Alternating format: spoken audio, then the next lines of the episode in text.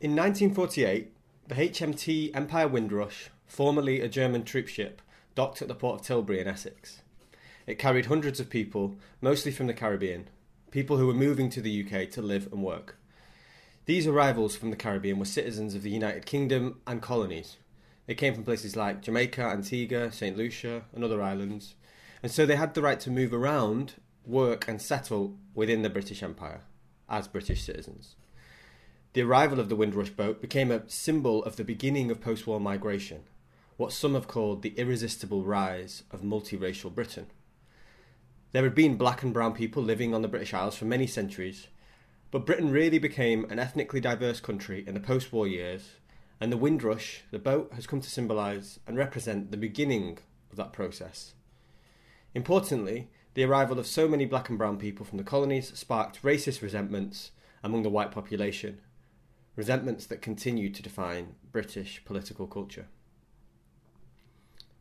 Seventy years later, a scandal emerged with the same name, the Windrush scandal. It was discovered that people who moved to the U K from the Caribbean before nineteen seventy-three were being caught up in Britain's uh, hostile environment immigration policy. People who moved to the U K before nineteen seventy-three were entitled to an automatic right of abode, which meant they shouldn't have been subject to any immigration controls. But years later, when the British government demanded that everyone living here must present evidence of their immigration status when they want to access basic rights and services, many people from the so-called Windrush generation couldn't prove that they actually had arrived before seventy-three and that they'd been here consistently since, and they were disbelieved by the Home Office. And the Home Office is the government body that deals with immigration matters. And so thousands of people who were originally from the Caribbean and moved many years ago found themselves charged for N H S hospital care, excluded from the right to work, excluded from the right to rent a house or open a bank account, and some were actually deported from the U K or excluded from re-entering the U K after they'd been back to the Caribbean for funerals, for example. A few months earlier, on the fourteenth of June twenty seventeen, a fire broke out in a twenty-four storey block of flats in North Kensington. In the Grenfell fire, seventy-two people lost their lives, and there has been an ongoing campaign to seek justice for the victims and their families. The cladding on the building, on the outside of the building, was not safe, and the residents felt both, felt both ignored and endangered by the local council, who clearly had hopes for regeneration in the area. After the fire had burnt out, it became clear that many of the residents were too frightened to ask the government for help because of their immigration status. Most of the victims were migrants who come from elsewhere, and many of them were Muslim. And they didn't feel safe approaching the police or Theresa May's government because they lacked the rights, the legal rights, to access those same public services. Remember, the hostile environment immigration policy denies so-called illegal immigrants, and it's important that we, we use scare quotes around the term illegal immigrants um, because it's a term used to demonise people. The hostile environment denies so-called illegal immigrants access to basic rights and services, and the victims of the Grenfell tragedy felt that the government was more interested in deporting them than in helping them. Both the Windrush scandal and the Grenfell fire raise urgent questions for sociologists and for people concerned about tackling racism. They remind us that racism is not only about people being intolerant, uh, prejudiced or bigoted, but also about the social and institutional structures that organise who is entitled to what. In this lecture, then, I want to invite us all to ask some questions about racism, rights and exclusion, particularly in terms of immigration controls. The Windrush scandal and the Grenfell fire raise questions which we should all be asking when we study modern societies. Who is a member of the political community, of the nation? Who qualifies for citizenship and who is excluded? How does this change over time? Why and with what effects? And what does this have to do with racism? Finally, what kinds of practices are then justified against people who are not citizens, who are foreign, who are not members of the political community? And I want us to keep thinking about these questions, not only throughout this lecture, but as we go on Uh, throughout through the rest of this course uh, and, and in our lives in general, thinking sociologically about societies we live in. So firstly, we might ask, who is the migrant? This is an important question when thinking about who counts as a member of the political community, who is excluded, and what can be done against people who are excluded from membership. So who is the migrant? Not everyone who moves across borders for longer than a short visit gets called a migrant. Uh, as we can see from these images, uh, the guy on the right with the with the suit on might be called an expat. Or there are other kinds of people who travel abroad and live abroad for a while. There are soldiers, there are travellers, backpackers, diplomats, students. In the context, in the U K context, for example, elite businessmen, French nannies and Australian backpackers are rarely what the tabloid press mean when they talk about immigrants.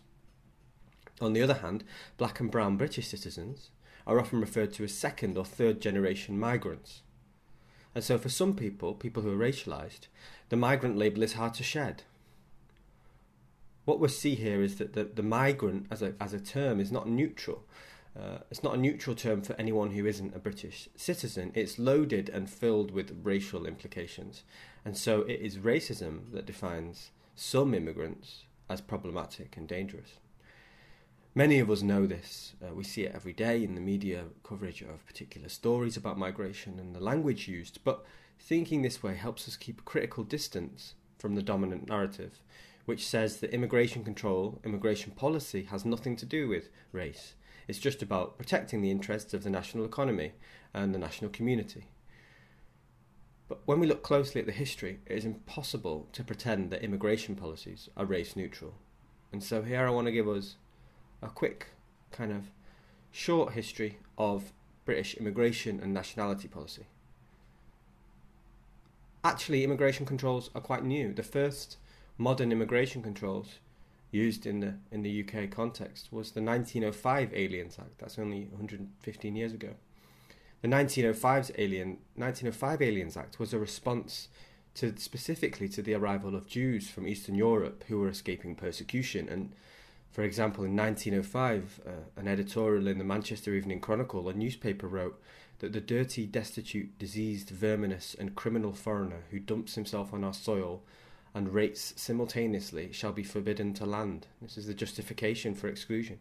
It sounds very familiar when we think about more recent languages, about people arriving on boats. Importantly then, anti-Semitism was central to the introduction of the U K's first modern immigration controls.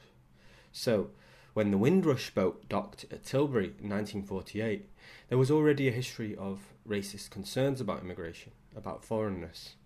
And of course, the point here is is that Britain did need people to fill labour shortages after the war. It, it really did, but it was it was racism that determined who was welcome and who was not.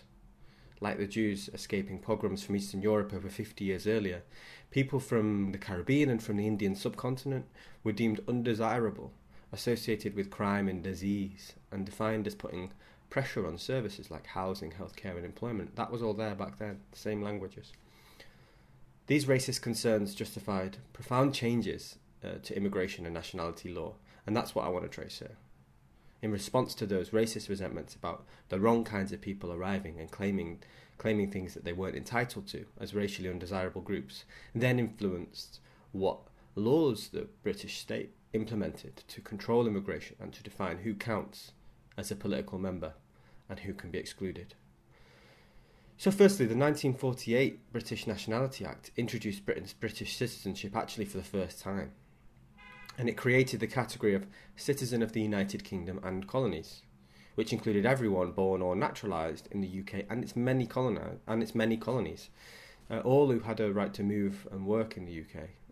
So this means that people from, from former colonies, as well as people from current colonies, and, and you know, this is a point when the British Empire is, spans across the whole of the, the world still and, and, and colonises many countries in the Caribbean, in Africa and in Asia. Um, and they were all entitled, as citizens of the United Kingdom and colonies, to move to the U K and to move freely within the empire. Um, and even people from former colonies, like India, which had gained independence the year before, Australia, New Zealand, Canada, the old the old um, Commonwealth, also had the right to enter, work and settle as Commonwealth subjects. So, in law, in nineteen forty-eight, British citizenship was defined so that eight hundred fifty million people on every corner of the earth had the right to move to the U K, uh, and the U K had a huge demand for labour. So this is important to rebuild after the war. But from the very beginning, some British subjects were more welcome than others. Black and brown newcomers were immediately a cause for concern, even though they were small in number. More people were arriving from Europe, from places like Poland, and from Australia, New Zealand and Canada, than so-called coloured migra- migrants from the Caribbean, Asia and Africa. And yet the politics became focused, obsessed you might say, with these black and brown newcomers. It was coloured immigrants who were a problem and who threatened jobs, houses, and brought disease and crime, who threatened the British racial stock. So, what did the British government do in response to this? The answer is quite simple. Change who counts as a citizen, change who counts as British, change the definition of political membership, and attach immigration restrictions to those different categories that you've created. And this is precisely what they did.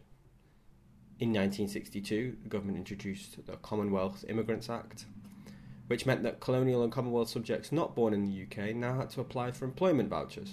And so the government, for the first time, had control over the number of people who were allowed in from the, from the Commonwealth. The sixty-eight Immigrants Act, Commonwealth Immigrants Act barred the future right uh, of entry, entry to, to people who were previously had been given a right of entry as citizens, to those only born in the U K or who had at least one grandparent born here.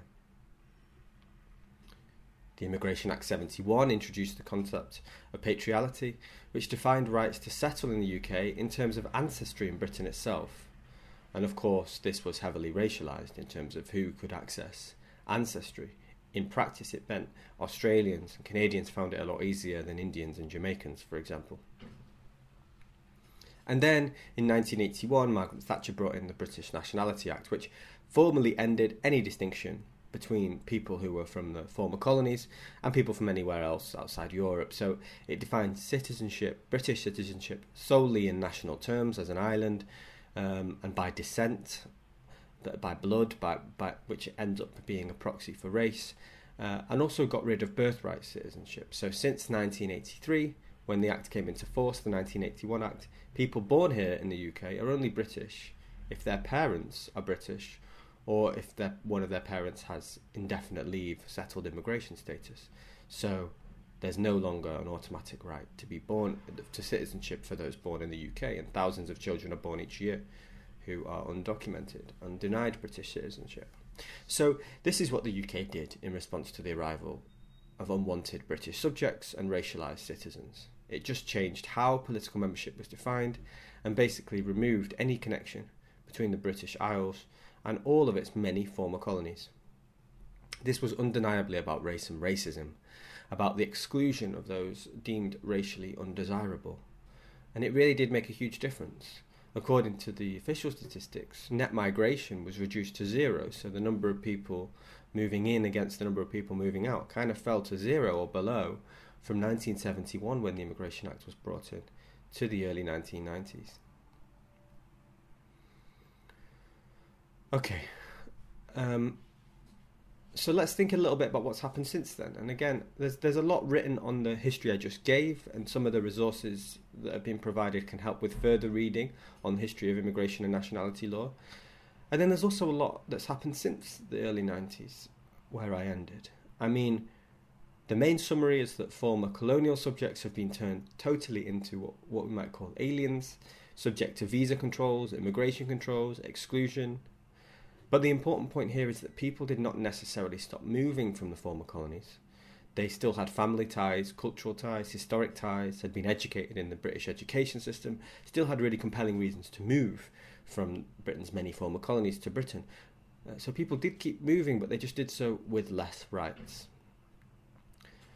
So that's an important thing, that, that the ways in which people who formerly would have been entitled to rights as citizens of the U K and colonies might still move, but might be rendered temporary or illegal. Uh, the, the other thing that's happened since, from the late, late nineties onwards, has been incredibly aggressive policies against people claiming asylum. Um, and you can, you can do some further reading on that. There's also, since two thousand four, been, been contested debates around E U migration, or whether there's problems with people moving from within the E U.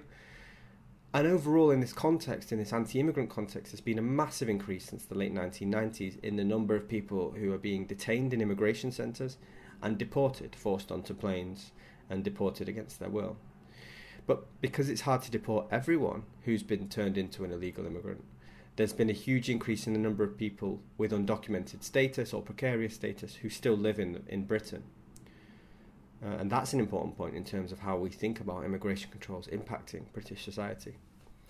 And all of this is in the wider context of the war on terror, war in the Middle East, anti-Muslim racism, what we might call securitisation of everyday life.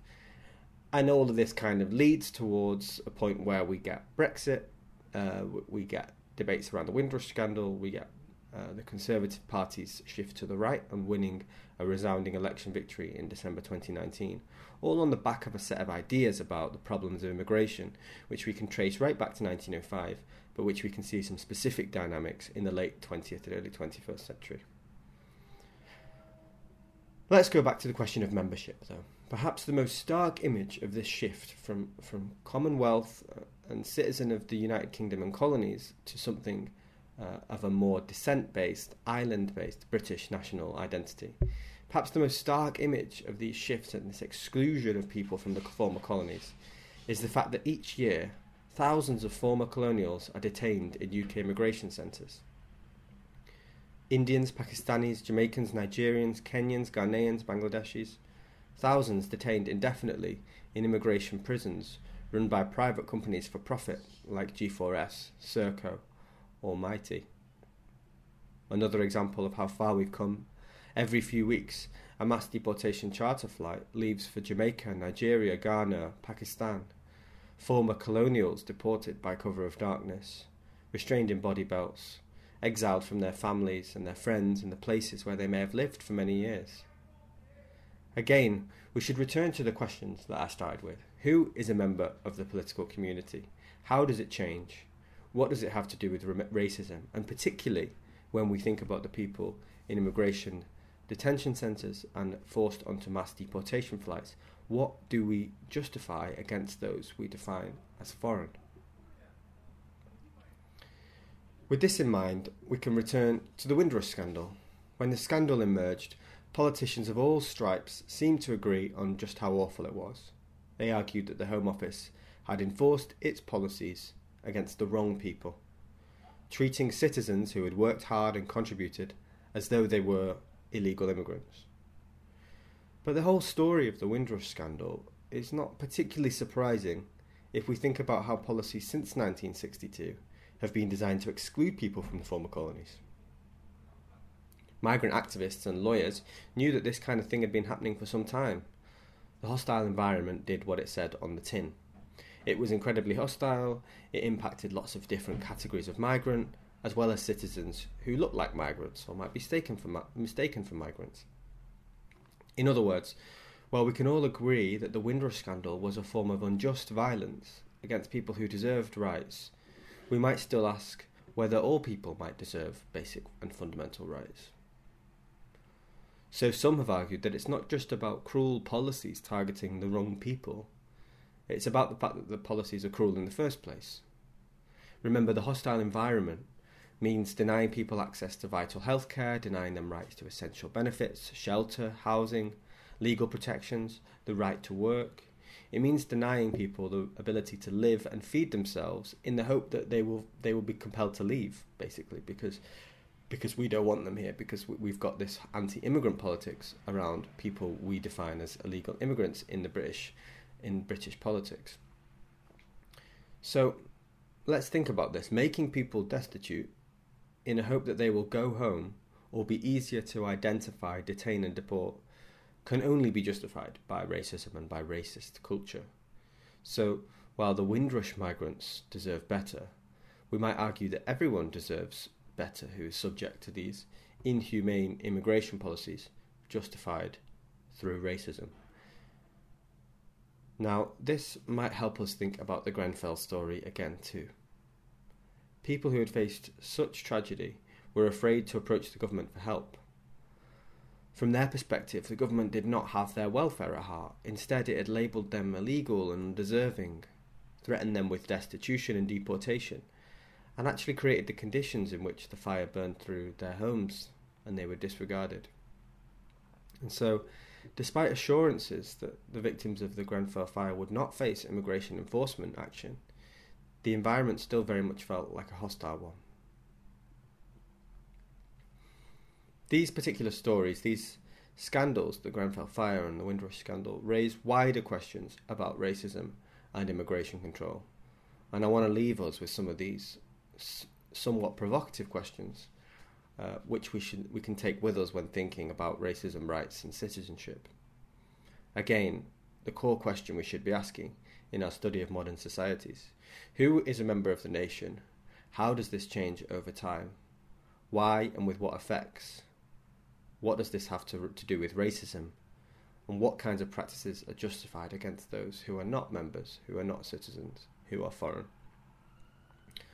And so, while we should recognise the wrongs done to Windrush migrants and to the victims of the Grenfell uh, fire, we might then want to ask some even more searching questions. Should people need to have arrived before nineteen seventy-three to access rights? Do they need to have contributed? Should they only be recognised as human, as, as deserving of rights, in the context of tragedy after their family members have perished in a fire?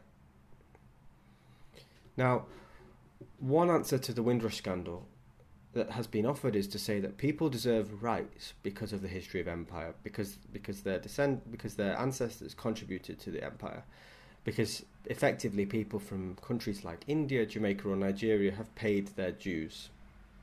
This is important, but I'm a bit cautious about this kind of accounting process where right, rights accrue to people because of debts owed for colonialism. We might also ask, what about the Albanian, Polish or Romanian migrants currently facing detention and deportation through the very same policies and the very same practices? Can we justify them being locked up and forced onto planes because, because they're not from formerly colonised countries? And so the real question here, if we want to move and take the lessons of history into building a kind of society that we want to live in, the real question is, what kind of society do we want to live in? What kinds of things will we accept done in our name? Do we want to live in a society where immigration enforcement vans arrive at dawn to separate parents from children? Where those same immigration vans then raid people's places of work, taking people to detention centres because they have their own papers, where thousands are held in prison-like conditions without time limit before then being forced onto planes in the middle of the night? This is what is currently being done in our name, in the name of protecting British citizens, protecting the national economy, and protecting the national community. But if we don't want any of this, any of these acts, and any of these laws, and any of these state practices done to anyone, then we need to challenge the logics of separation and exclusion that underwrite British nationalism. And this means defending the rights of all migrants, as many are currently doing. And so we need to know our history, the history I've outlined, the history of empire that we're going to talk about throughout these sessions, the history of immigration and nationality legislation. We need to know that history so that we can understand how immigration controls have always reproduced racism. But we might also want to demand fundamental rights for everyone, rights to move around the planet, rights to access basic services and decent livelihoods, and the right to struggle for a world where no one can be called illegal and forcibly deported from their friends and families. And so I want to leave us with, with a thought about, about anti-racism. The struggle against racism begins with the struggle for fundamental rights, freedom of movement and basic dignity. It always has, and it always will.